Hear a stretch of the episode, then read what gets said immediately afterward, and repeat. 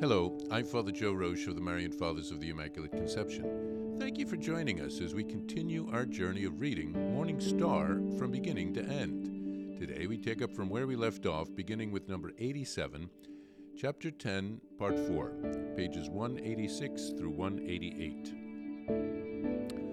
On the Blessed Virgin Mary's courage and perseverance in sorrow. The Blessed Virgin Mary endured with courage, perseverance, and patience all the above mentioned sorrows, the depth of which we cannot even imagine. She accepted torments and sorrows with love, for she knew that they come from God and express the will of the Almighty. She praised and glorified God amid sufferings, for she knew that they should be received as graces. St. Ignatius, a bishop and martyr, testifies to that. The Blessed Virgin Mary rejoiced in the sorrows and persecutions that she endured on earth. That's from his epistle. Number one. Although the torments were immense, she desired to suffer even more, therefore surpassing the courage of all the martyrs. God always values a desire to suffer, and this desire and love were greater in the Blessed Virgin Mary than in the martyrs.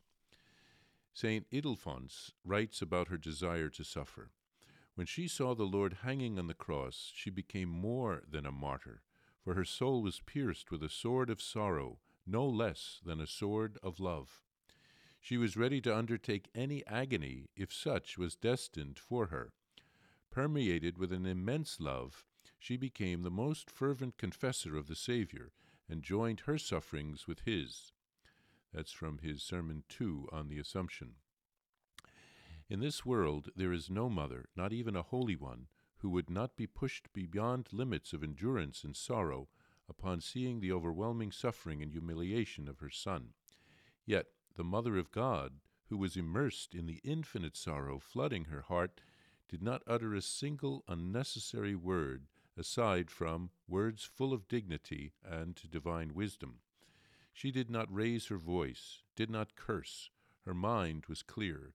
She did not faint, did not tear her clothes, but remained standing by the cross like a great pillar and restrained all emotional outbursts, remaining in agreement with the will of God. St. John writes about the Virgin Mary's perseverance in suffering. But standing by the cross of Jesus were his mother, that's from John 19:25, standing there pondering the incomprehensible goodness of God who offered his own son to die in order to save people from the slavery of sin. She meditated upon his most extraordinary justice, by which he sentenced his most innocent son to such torment to cleanse the executioners. She stood there, heedless to the cruelty and abuses of the Pharisees and the crowd, thus giving to all an example of patience and endurance with which we should bear even the worst torments and difficulties. St. Ambrose thus described it The mother stood by the cross when all men fled. She stood without fear, her holy eyes looking upon the wounds of her Son, knowing that it is through him that the work of the salvation of all will be accomplished.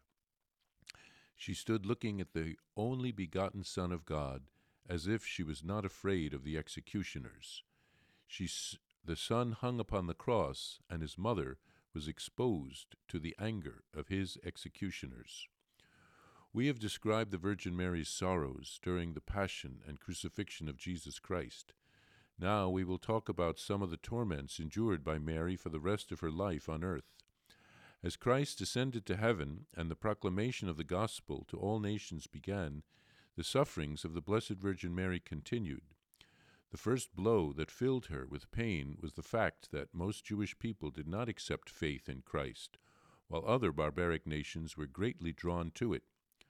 Her sorrow was even deeper because it was the chosen people to whom God promised his protection, from whom the prophets and the patriarchs came, and from whose line the Saviour took his body.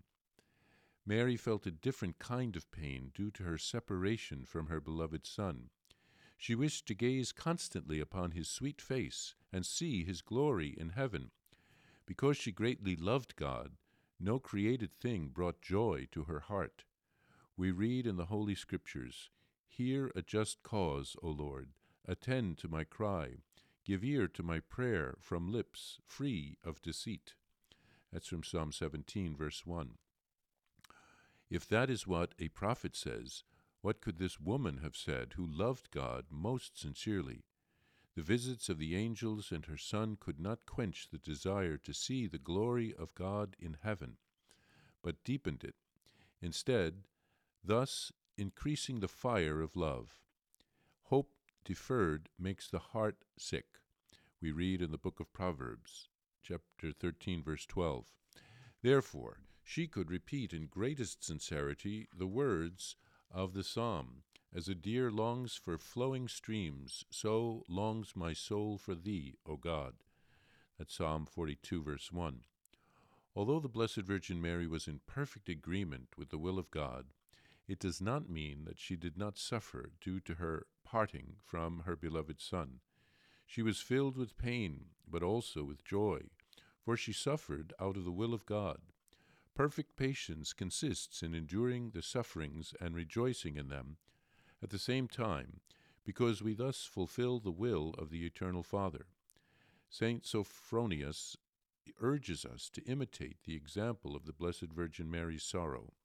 I beg you, if you have mercy in your hearts, to earnestly ponder the sorrows which filled the Mother of God after the ascension of the Lord.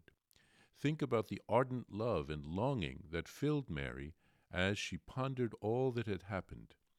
I believe that the combined powers of all human minds and hearts would not be enough to comprehend the greatness of her love's flame and how she was permeated with mysteries of the Holy Spirit.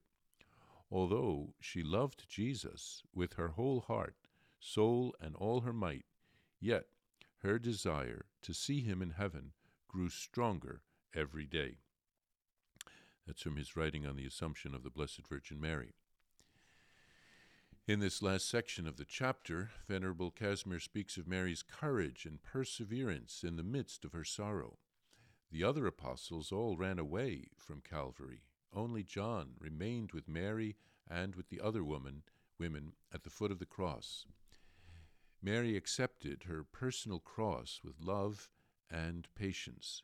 She knew that the most important task in life is to fulfill God's will. Mary was willing to take on any burden as long as God's will was fulfilled. The saints wrote of Mary's desire to suffer.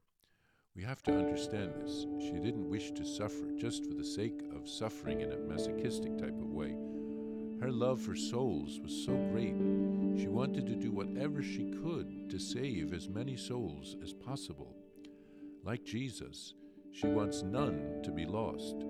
So the suffering became like a joy because of her intense love for us, that giving all that she could. Many mothers would gladly take on a suffering in order to save their children. God gave Mary a special grace to endure all of her sufferings at the foot of the cross. He strengthened her with courage. No doubt she had prayed beforehand, asking for these graces.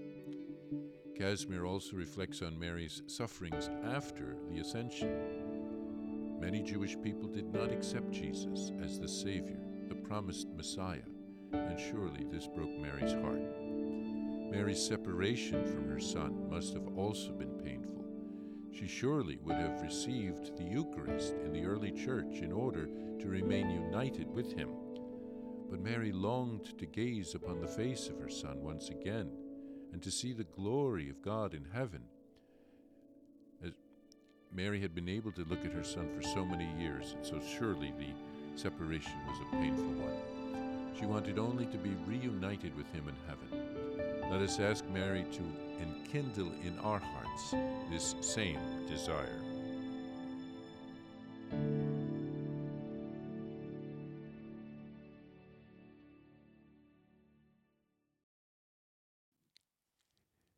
If you would like to receive a Venerable Servant of God, Casimir Wyszyński prayer card, visit shopmercy.org.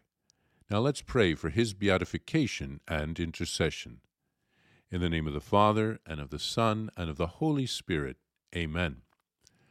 O God, joy of the saints, make us glad by raising to the honors of the altar your faithful servant Casimir, and grant us the zeal to imitate him on our way to holiness.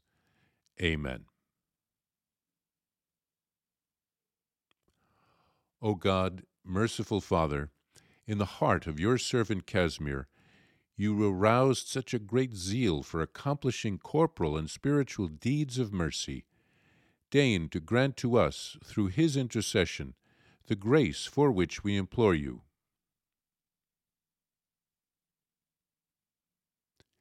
Amen. Our Father, who art in heaven, hallowed be thy name. Thy kingdom come, thy will be done, on earth as it is in heaven. Give us this day our daily bread and forgive us our trespasses, as we forgive those who trespass against us. And lead us not into temptation, but deliver us from evil. Amen. Hail Mary, full of grace, the Lord is with thee. Blessed art thou among women, and blessed is the fruit of thy womb, Jesus. Holy Mary, Mother of God, pray for us sinners, now and at the hour of our death. Amen. Glory be to the Father, and to the Son, and to the Holy Spirit, as it was in the beginning, is now, and ever shall be, world without end. Amen. It is recommended that this prayer, recited for a particular intention, be complemented by confession and Holy Communion. Please send news about any cure or other graces received from God through the intercession of Father Casimir Wyszyński requests for biographies and prayers, as well as any other correspondence, to the following address. Vice Postulator of the Marian Causes of Canonization, Marian Fathers of the Immaculate Conception, 2 Prospect Hill Road, Stockbridge, Massachusetts, 01262. Please follow or subscribe to this podcast to receive the latest episodes and updates. If you have been blessed by this podcast, I invite you to leave a review. Reviews greatly improve our podcast ranking and will help spread this podcast to other people throughout the world. Are you enjoying this podcast? I invite you to listen to more shows brought to you by the Marian Fathers of the Immaculate Conception. Join us daily for enriching spiritual content, which will help you on your journey with Jesus Christ. Simply visit DivineMercyPlus.org for a complete list of our shows. That's DivineMercyPlus.org. Are you a Marian helper? Join our Spiritual Benefit Society and start sharing in the graces of all the daily masses prayers, and good works of Marian priests and brothers all over the world. Sign up is free and easy. Simply visit micprayers.org. That's micprayers.org. Thank you, and God bless you.